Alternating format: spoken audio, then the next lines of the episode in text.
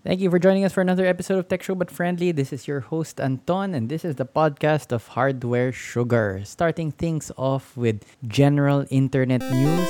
Facebook recently published its Twitter clone, Threads. And unlike some of the other Facebook clones, Facebook is infamous for basically just copying anything that is popular online. So when Clubhouse was a big thing, they also had a Clubhouse clone.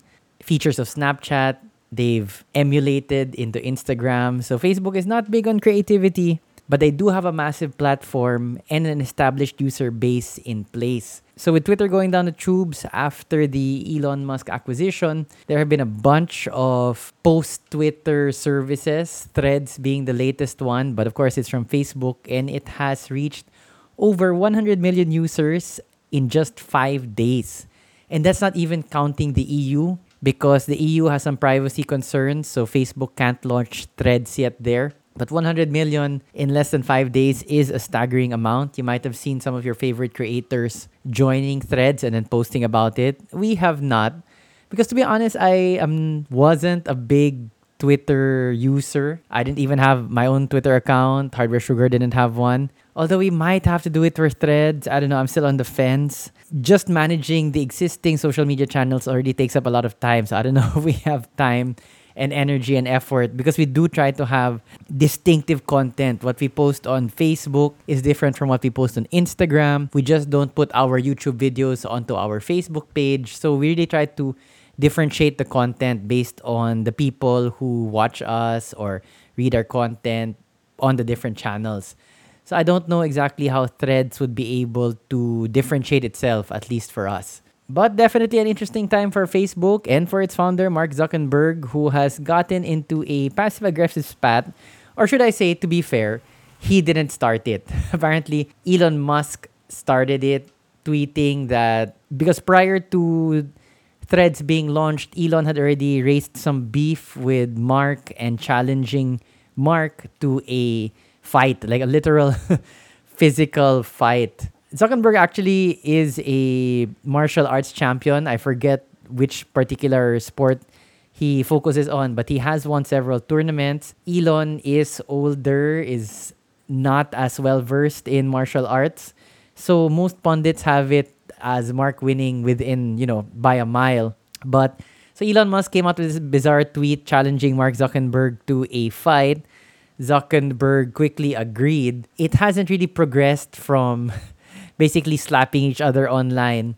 Although there was a report that Rome or Italy was offering up the Colosseum as the venue for the fight. Originally, it was supposed to be Vegas, and then Elon tweeted something about the Colosseum, which the city of Rome has denied that they actually offered it to him. I think Elon has also challenged Zuckerberg on Threads itself. Like, he had some statement that competition is okay, but copying or cheating rather is not, implying that he might sue Facebook for copying Twitter. Facebook responded by saying that there were no former Twitter engineers who worked on threads. So, kind of a bizarre series of events between these two tech giants. Some see it as frivolous, but I mean, to be honest, that would be like the match of the century. Never mind Pacquiao Mayweather. I mean, these are two super rich white guys going at it because they have ego. I mean that, that that's all that is basically. Although I did read an interesting report that the beef goes way back. A couple of years ago, pre-pandemic, I think Facebook was set to launch a satellite to focus on internet in Africa. The satellite was supposed to help provide internet access to Africa, and it was supposed to, or it did go, it was loaded onto a SpaceX rocket, I think one of the Falcon rockets, which unfortunately blew up. so, Mark Zuckerberg at the time posted on Facebook that he was saddened by the loss of the bird, the loss of the satellite, and it was such a loss to the people in Africa. And apparently, internally in SpaceX, which is also owned by Elon, that didn't go down very well. I mean, going public and kind of having this pa palungkot or effect na oh you know that satellite was meant to service Africa and things like that. Although you know so much has happened since then, I really no one really knows what's going on in the mind of Elon Musk. Supposedly, the root of their beef may stem from the loss of that satellite. Moving on to more big company news. Microsoft has gotten the go ahead to buy Activision Blizzard. So this deal was announced a long time ago, but there were concerns about antitrust or monopoly issues. In fact, the purchase was already blocked in the UK again on by the country's competition commission. A lot of countries now, including our own, have competition commissions which examine proposed deals. And if they find that there's a large risk of a monopoly coming into place or anti competitive practices, then they will block the deal. In the States, the agency in charge of antitrust is the FTC, and they do have an ongoing case against this acquisition. But they filed in court an action for preliminary injunction, asking the court to bar or prohibit Microsoft from continuing with the purchase. Now, the court, I believe it's a district court in California, has come out and ruled in favor of Microsoft, saying that it will not be issuing the preliminary injunction and Microsoft is free to go forward with the purchase of Activision Blizzard. And so, with the decision of the California court, and so, with the decision of the court, the regulator now in the UK has had to do an about face and said that, okay, well, we're willing to approve the deal with certain conditions, which is normal in this kind of approval of big companies buying other companies. Usually, there are conditions that need to be met. Just, I find it kind of funny that initially the position was heck no.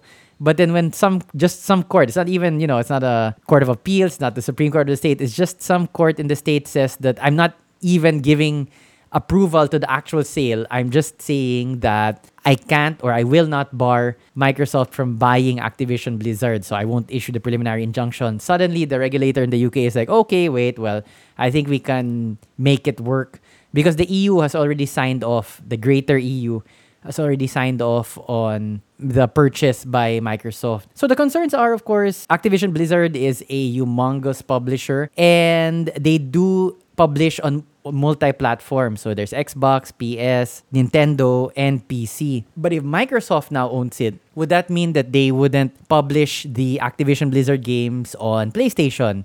Which is a big deal, let's say, for Call of Duty. The Modern Warfare franchise is one of the tentpole franchises for PlayStation.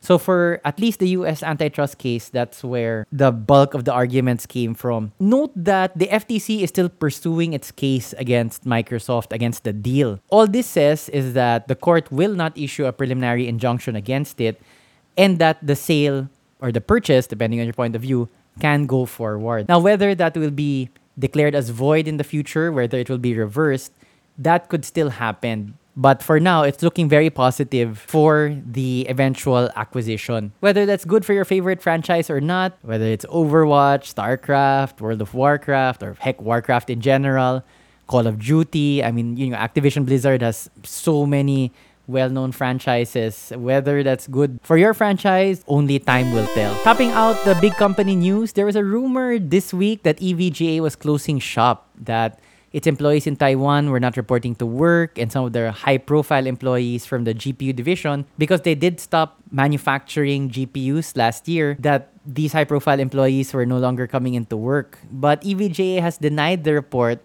although there wasn't any clear rebuttal. Like, no, no, we're very much in business, and in fact, here are some new products. And so a lot of people have been wondering what EVGA has been up to, a well respected brand, both for GPUs and for PSUs. They've been wondering what EVGA has been up to. It will be recalled, and EVGA exited the GPU market because basically they were tired of being treated like crap by Nvidia. Apparently, you know, Nvidia doesn't bother to coordinate with its board partners. The returns, the margins are quite miserable. And you know, everybody thinks that oh, GPUs you must be making bank if you make a GPU. If you're anywhere along the GPU production or distribution pipeline, then you must be making money.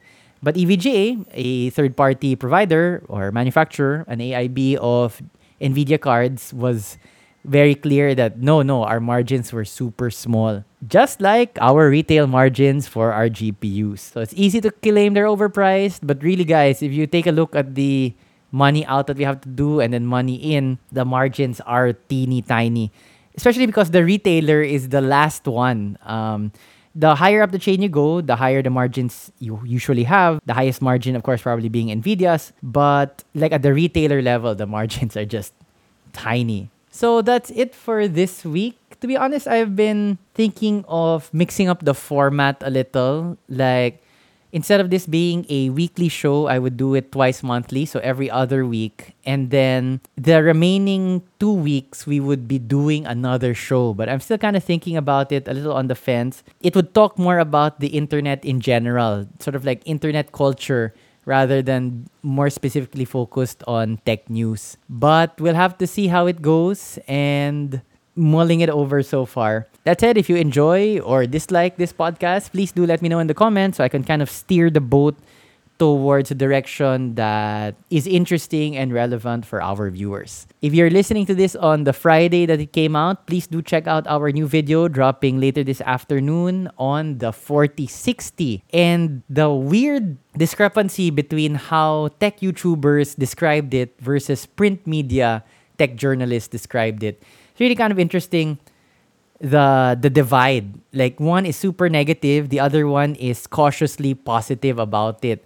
And yet they're talking about the same card. We're talking about the same space. You know, you're gonna use it for games. All of them are experts, whether you're from the print media or from the or from the tech YouTuber space. Doing research for that video, I did find it interesting that the tech YouTubers focus on a lot of details which I think are not really important for that card. I mean, they tested it for 4K gaming expecting 4K gaming from a 4060 SRP $300 is not realistic. So I don't even know why they put those details in. It's, well, sorry, scratch that. I mean, it does make a good headline. Oh, I got only 10 FPS or whatever from this game using this card.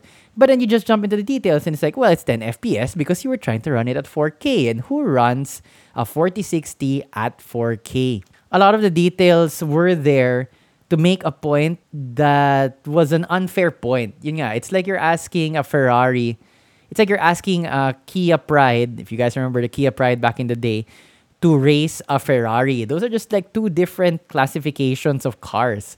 Just like a $300 4060 is better served at 1080p, which it's really quite good at, and even decent at 2K. So do check out that video when it drops later this afternoon. If you're listening to this episode not on the Friday that it came out, well, you can still catch that episode anyway. It's up on our YouTube now. Thanks for lending me your ear.